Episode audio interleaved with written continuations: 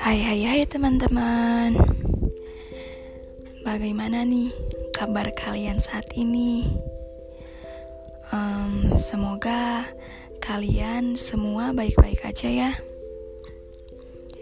Sebelumnya aku mau ngucapin minal aizin wal faizin. Semoga kita semua dapat saling memaafkan lahir dan batin ya. Ngomong-ngomong, kalian semua pasti ngerasa dong di lebaran kali ini beda banget kan dengan lebaran sebelumnya? Iya, lebaran sekarang kita gak bisa ngerasain mudik, gak bisa kumpul bersama keluarga besar. Dan yang paling buat aku sedih, gak dapat THR lagi. Hehehe. Tapi dengan adanya pandemi seperti ini, semoga kita semua selalu diberikan kesehatan dan selalu ada pada lindungan Allah Subhanahu wa Ta'ala. Amin ya Robbal Alamin. Juga selalu menerapkan pola hidup sehat dan tetap stay at home agar dapat memutus rantai penyebaran COVID-19 ini. Sampai lupa nih, aku belum memperkenalkan diriku. Perkenalkan, namaku Sriwulan Ayu Jimbaran. Teman-temanku biasa memanggilku Ayu. Sekarang, aku kuliah di salah satu universitas swasta yang ada di Bandung. Tepatnya di Universitas Islam Nusantara Bandung, atau sering disebut dengan UNINUS. Sekarang, aku berada di semester 2, dan aku mengambil jurusan PLB.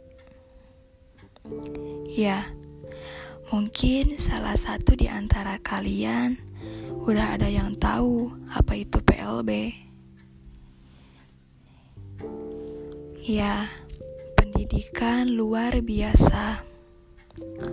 Alasan kenapa aku mengambil jurusan ini, karena aku merasa jurusan PLB ini adalah jurusan yang anti-mainstream dan yang nantinya menjadikan salah satu profesi yang sangat mulia.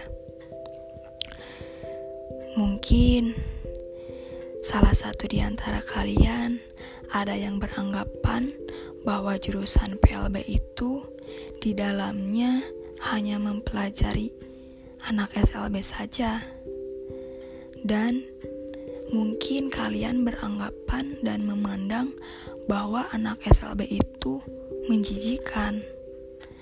Namun, menurutku itu salah. Karena yang aku rasakan selama aku kuliah mengambil jurusan PLB, aku sangat banyak mendapatkan ilmu pengetahuan yang luas. Dan pada dasarnya, di jurusan PLB ini sangat banyak mempelajari tentang apa itu PLB, mengapa seseorang digolongkan PLB atau sering disebut dengan anak berkebutuhan khusus atau ABK. Lalu, apa saja yang dibutuhkan oleh seseorang yang berkebutuhan khusus dan bagaimana cara menanganinya. Di sini, aku akan sedikit sharing pada teman-teman sekalian. Semoga pengetahuan dan wawasan kita semakin bertambah. Pendidikan luar biasa yaitu sebuah lembaga pendidikan yang di dalamnya mencakup disiplin ilmu yang membahas tentang layanan pendidikan yang disesuaikan bagi semua anak yang mengalami hambatan belajar dan hambatan perkembangan akibat dari kebutuhan khusus tertentu, baik itu sifatnya temporer ataupun sekunder.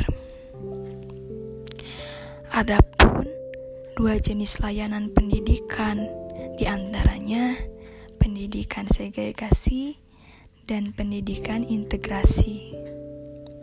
Pendidikan segregasi yaitu munculnya sekolah-sekolah khusus yang disesuaikan dengan kecacatannya, seperti sekolah khusus bagi anak yang mengalami gangguan penglihatan, gangguan pendengaran, dan masih banyak lagi.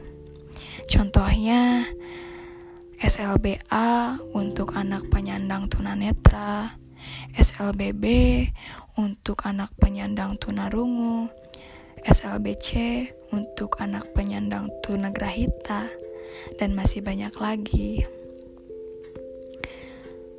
Sedangkan layanan pendidikan integrasi yaitu sistem pendidikan integrasi yang anak-anak berkebutuhan khusus mempunyai kesempatan untuk mengikuti pendidikan di sekolah biasa bersama anak-anak normal pada umumnya.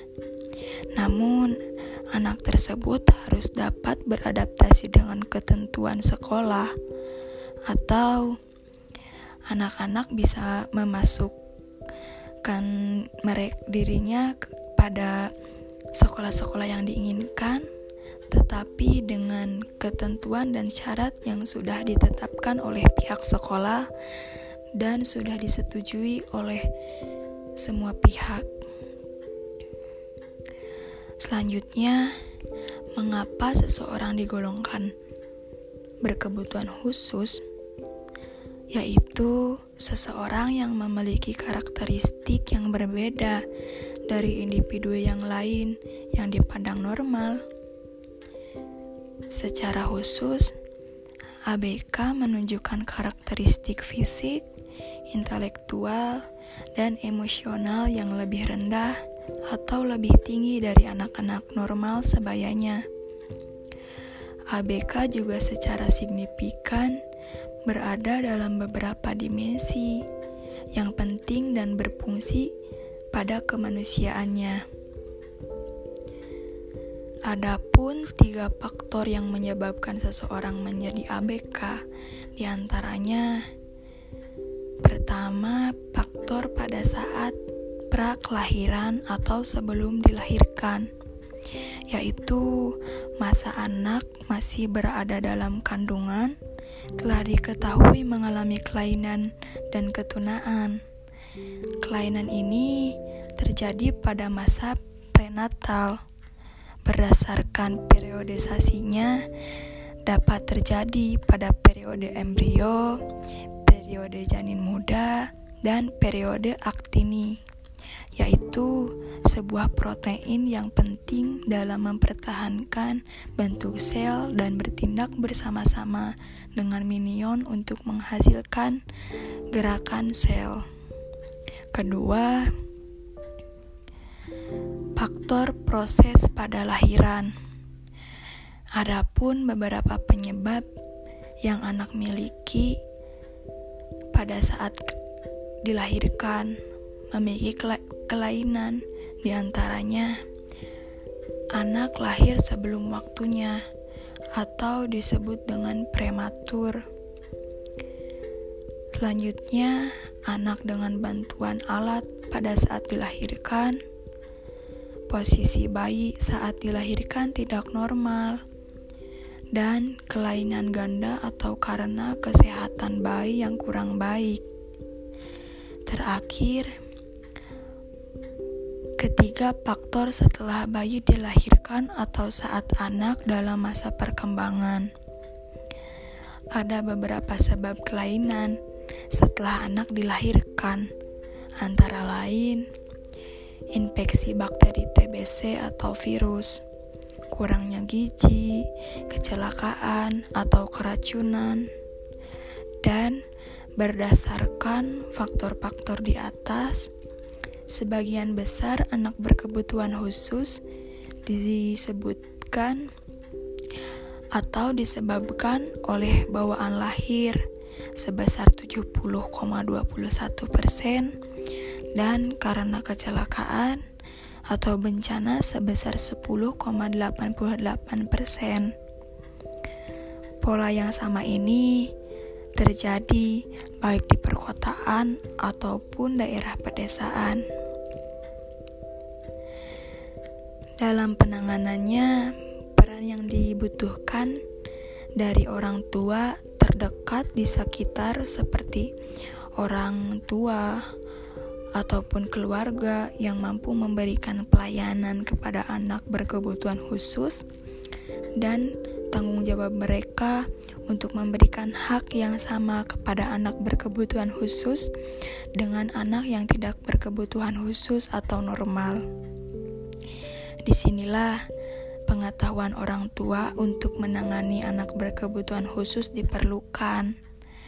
Di antaranya saja, orang tua atau keluarga berkonsultasi kepada guru, dokter, atau psikiater. Lalu, menempatkan anak pada sekolah yang sesuai dengan kebutuhannya. Tujuannya agar mempermudah pemberian materi pelajaran pada anak. Orang tua atau keluarga tidak membedakan anak berkebutuhan khusus dengan anak normal. Orang tua memberikan kesempatan kepada anak untuk mengembangkan minatnya yang akan berujung pada penemuan potensi alami pada anak berkebutuhan khusus.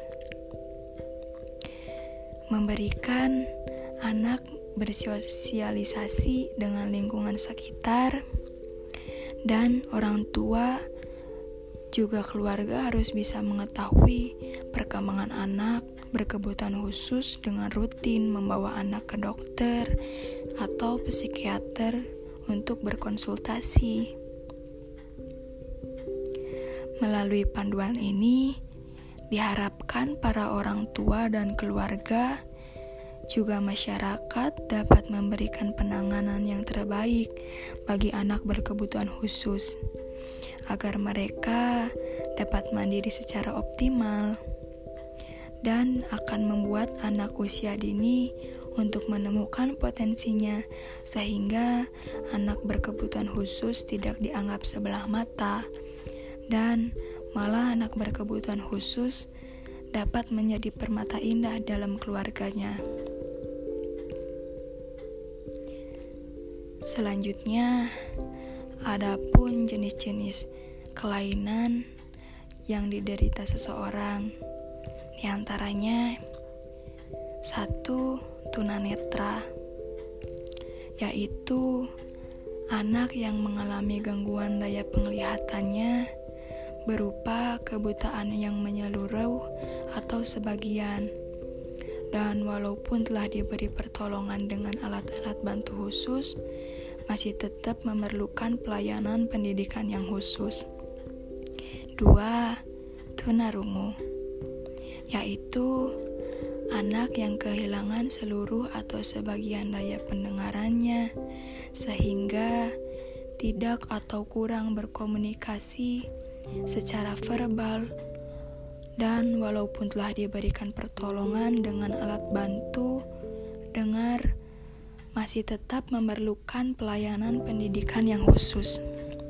3. Tunalaras, yaitu anak yang mengalami kesulitan dalam penyesuaian diri dan bertingkah laku tidak sesuai dengan norma-norma yang berlaku dalam lingkungan kelompok, usia, maupun masyarakat pada umumnya, sehingga merugikan dirinya maupun orang lain. 4. Tunadaksa, yaitu anak yang mengalami kelainan atau kecacatan yang menetap pada alat gerak, di antaranya tulang, sendi, dan otot, yang sedemikian rupa sehingga memerlukan layanan pendidikan yang khusus. 5. Tunagrahita atau Down syndrome. Tunagrahita adalah anak yang secara nyata mengalami hambatan dan keterbelakangan perkembangan mental jauh di bawah anak rata-rata, atau disebut dengan IQ di bawah 70, sehingga mengalami kesulitan dalam tugas-tugas akademiknya, komunikasi maupun sosial, dan karenanya memerlukan layanan pendidikan khusus. Hambatan ini terjadi sebelum anak berusia 18 tahun. Tunagrahita ini masih dibagi menjadi dua, yaitu tunagrahita biasa dan tunagrahita Down syndrome. Down syndrome pertama kali dikenal pada tahun 1866 oleh Dr. John Langdon Down. Adapun ciri-cirinya, tinggi badan yang relatif pendek, kepala mengecil, hidung yang datar menyerupai orang Mongolid yang sering disebut dengan Mongolisme, dan pada tahun 1970-an, para ahli di Amerika dan Eropa merevisi nama dari kelainan yang terjadi pada anak tersebut dengan merujuk penemu pertama kali sindrom ini dengan istilah sindrom Down. Dan hingga kini penyakit ini dikenal dengan istilah yang sama, yaitu Down syndrome. Keenam, cerebral palsy, yaitu gangguan atau hambatan karena kerusakan otak sehingga mempengaruhi pengendalian fungsi motorik. 7. Gifted, yaitu anak yang memiliki potensi kecerdasan, inteligensi, kreativitas, dan tanggung jawab terhadap tugas di atas anak-anak usianya atau kemampuannya di atas anak-anak normal. Selanjutnya,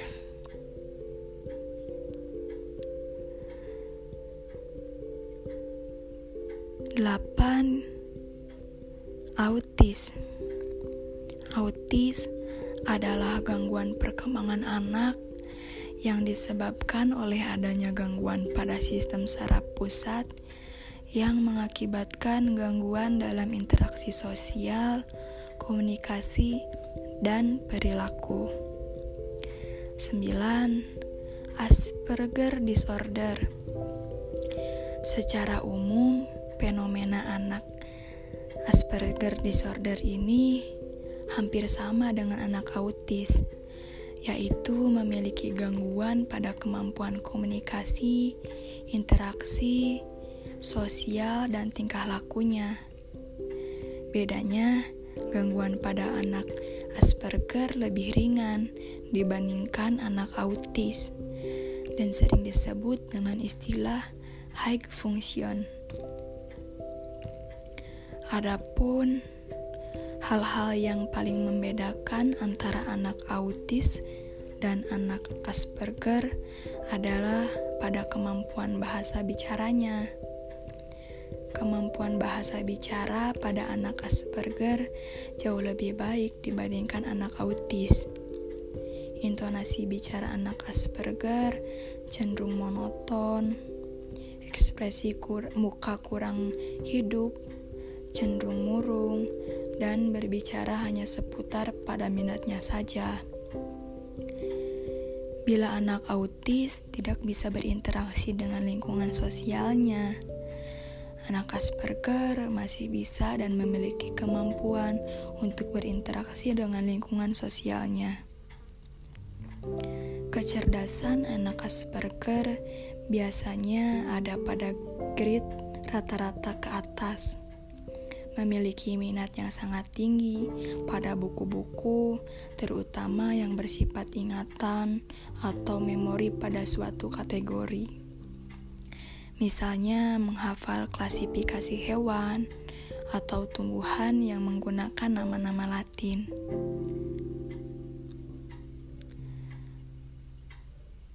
Selanjutnya,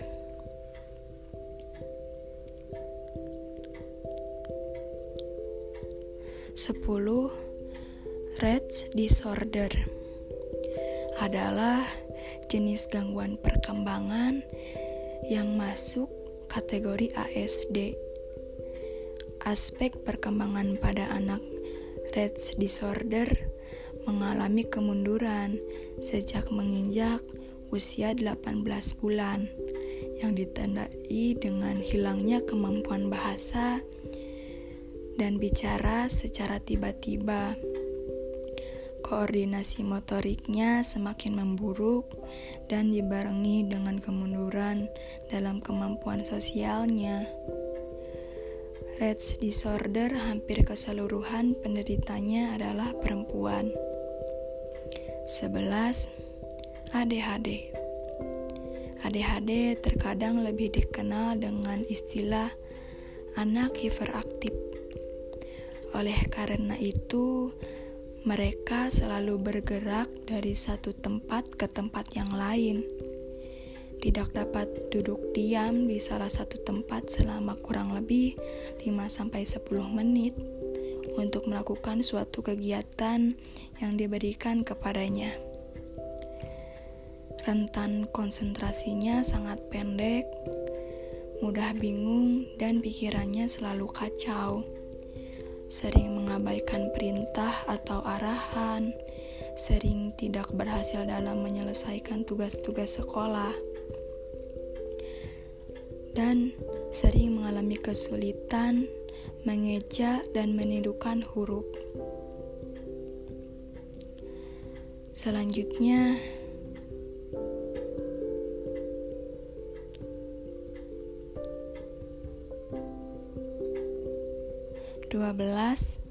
lamban belajar atau slow learner, yaitu anak yang mengalami potensi intelektual sedikit di bawah normal tetapi belum termasuk tunagrahita.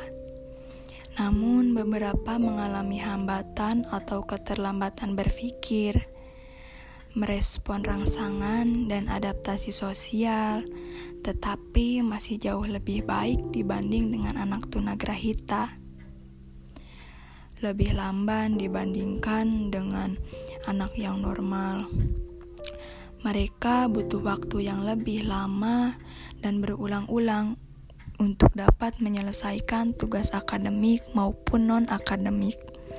Dan karenanya, mereka memerlukan layanan pendidikan yang khusus. Terakhir, 13. Anak yang mengalami kesulitan belajar spesifik, yaitu anak yang secara nyata mengalami kesulitan dalam tugas-tugas akademik khusus, terutama dalam hal kemampuan membaca, menulis, dan berhitung atau matematika.